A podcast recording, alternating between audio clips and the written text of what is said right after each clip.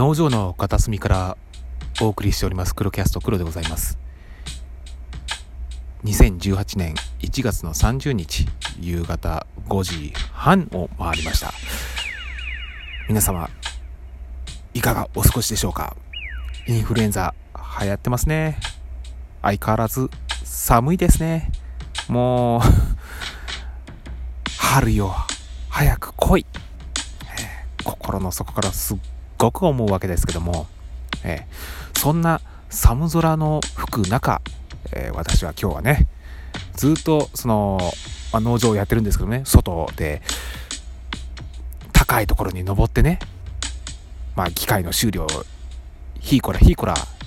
やってたわけなんですよ。いやーまあ北風ピューピュー吹くわ。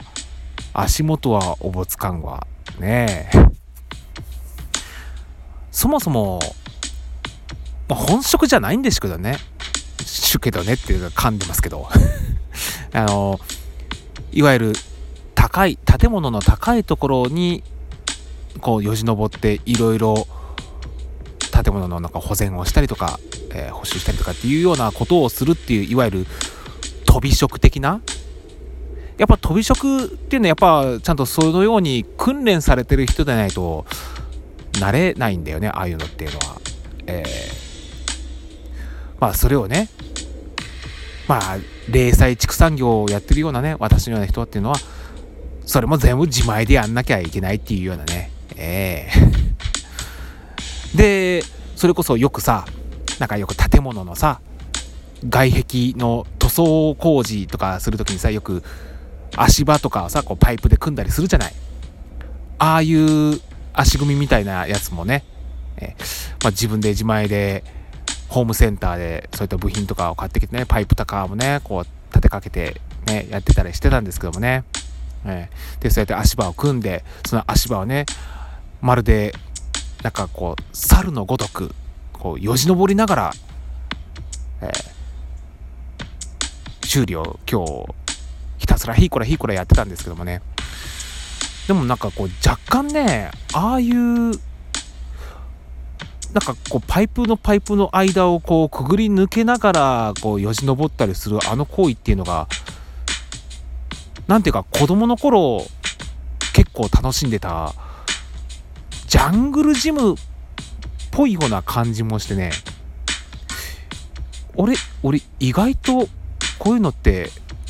嫌いじゃないかもみたいなね。ええ。うん。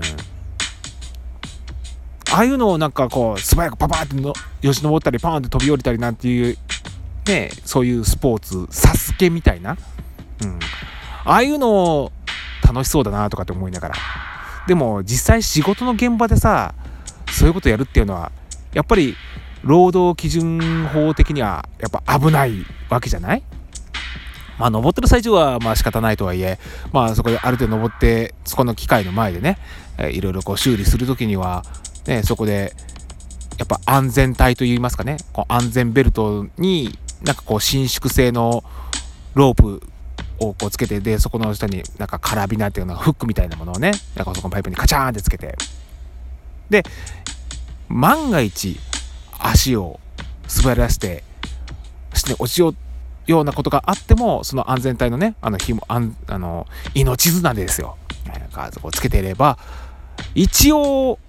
安心ですよね。うん、っていうことで。で、一応ヘルメットも本来は被らなきゃいけないんだけども、今日は被ってなかったね。本当は被らなあかんよね。被らなきゃいけないよね。危ないよね。うん、ちょっと、反省。えーなんて言うんですかね、私、いつもこの安全ベルトをね、にこう紐でフックカチャンでつけたりしてやってる間ねなんか頭の中でついつい浮かぶのがなんかあの調査兵団みたいなね。え あー立体起動装置こんな感じだなみたいなね。えー、まあそんなねなんか中二病っぽいようなねのをつけただって腰回りにもねあのそれこそ立体起動装置ならぬねあのあのインパクトドライバーをねこうぶら下げたりしてるようなねそういったベルトをつけてねやってるもんだからなんか気分的にはねなんかそういう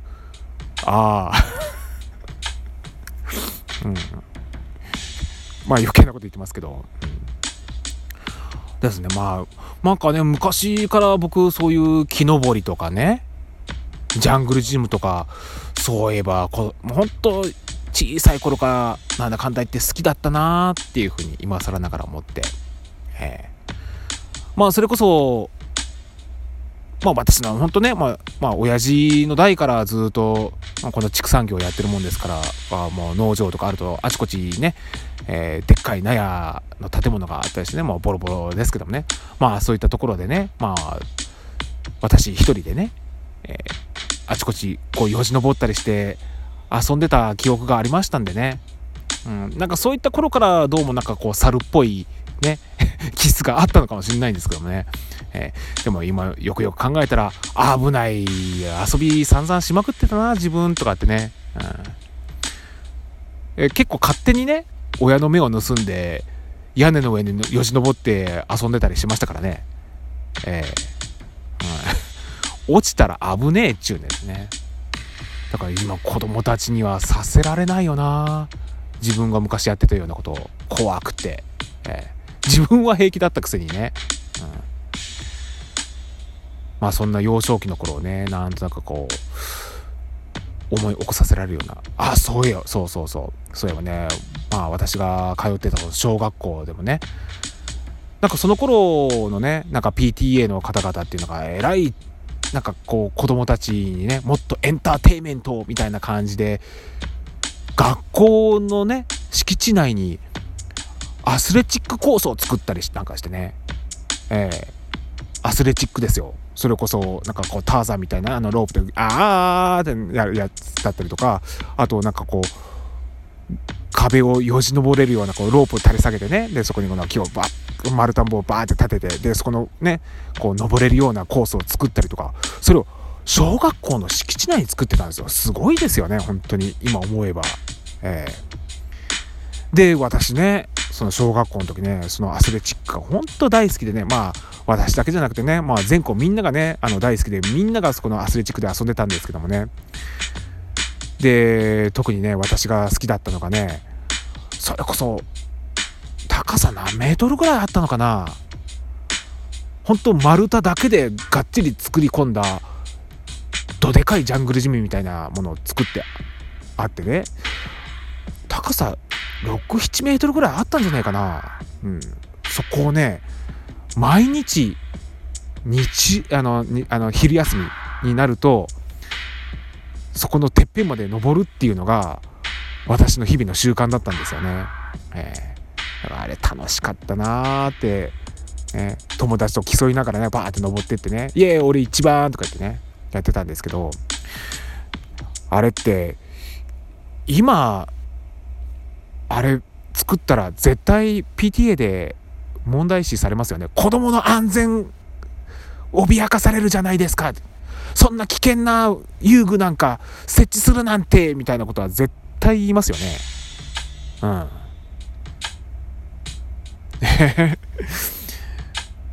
でもそれでもね私が記憶してる限りそのジャングルジムがあったうちあジャングルジムとそのアスレチックコースがあったうちはそんな大怪我するような子一人もいなかったんですけどね、うん、まあただねやっぱりそのアスレチックのメンテナンスをするのが非常に大変だっていうことでやっぱ PTA の中でもねまあその私が卒業してから何年かのうちに問題視されましてもうこのアスレチックコースはもうなしにしましょうっていうことでねもうそこは完全閉鎖ねその後にされてしまったみたいでもう今ではその頃の面影がもう見る影もなくみたいな感じになってしまったみたいなんでね。まあそれを思うと本当に残念だなってちょっと思ったりするんですけど。ね。うん。なんていうんですかね。その頃のそういったアスレチックコースのことといい建築現場のあれこれといい昔はなんかそこまでしなくてもみんななんだかんだ言って危機意識ねなんか持って遊んだり仕事したりとかしてたからそんな風にはねえ何の方になんか今っていうのはさもうそういった危険なことする前になんかこう前もってやはりここが危険だからこういう安全対策を前もってしときなさい。こういう感じちゃんとヘルメットかぶりなさい。2メートル以上まで上がる時には必ずヘルメットをかぶって建築の仕事をやりなさいとかってさなんか妙に法で法でなんかこう厳しく取り締まりすぎてるような気がしてねなんか息苦しいなーなんて思っちゃったりするのはあんま良くないんですかね。うん、なんていうことを思いながら今日仕事してたんですけど、うん、いやでもある程度やっぱいかねやっぱりやっぱ危機意識が感じかなだって本当僕がね、まあ、今日のねなんかこういった仕事とかでも万が一に本当足をパーンって滑らして頭カーンって打って救急車に運ばれるようなところはうんそうね実際救急車で2年前に運ばれてましたからね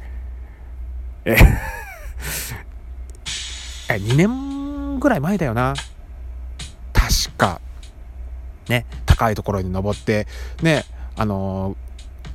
ー、鉄パイプを切るグラインダーグラインドカッターでギャーンって切っててパッて滑らしてね私の左手パサッて切っちゃってねうわ血がバー吹き出てるっていう感じであの救急車ね呼んで囲まれてね本当になんか近くに総合病院があったんでまだ助かったんですけどもこれがねね山の上の方のね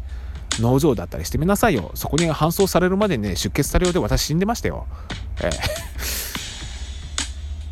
そんな危険な目にあった過去があったにもかかわらず今日もねダメだな。学習してないな俺。ダメだね。本当に、えー、ちょっと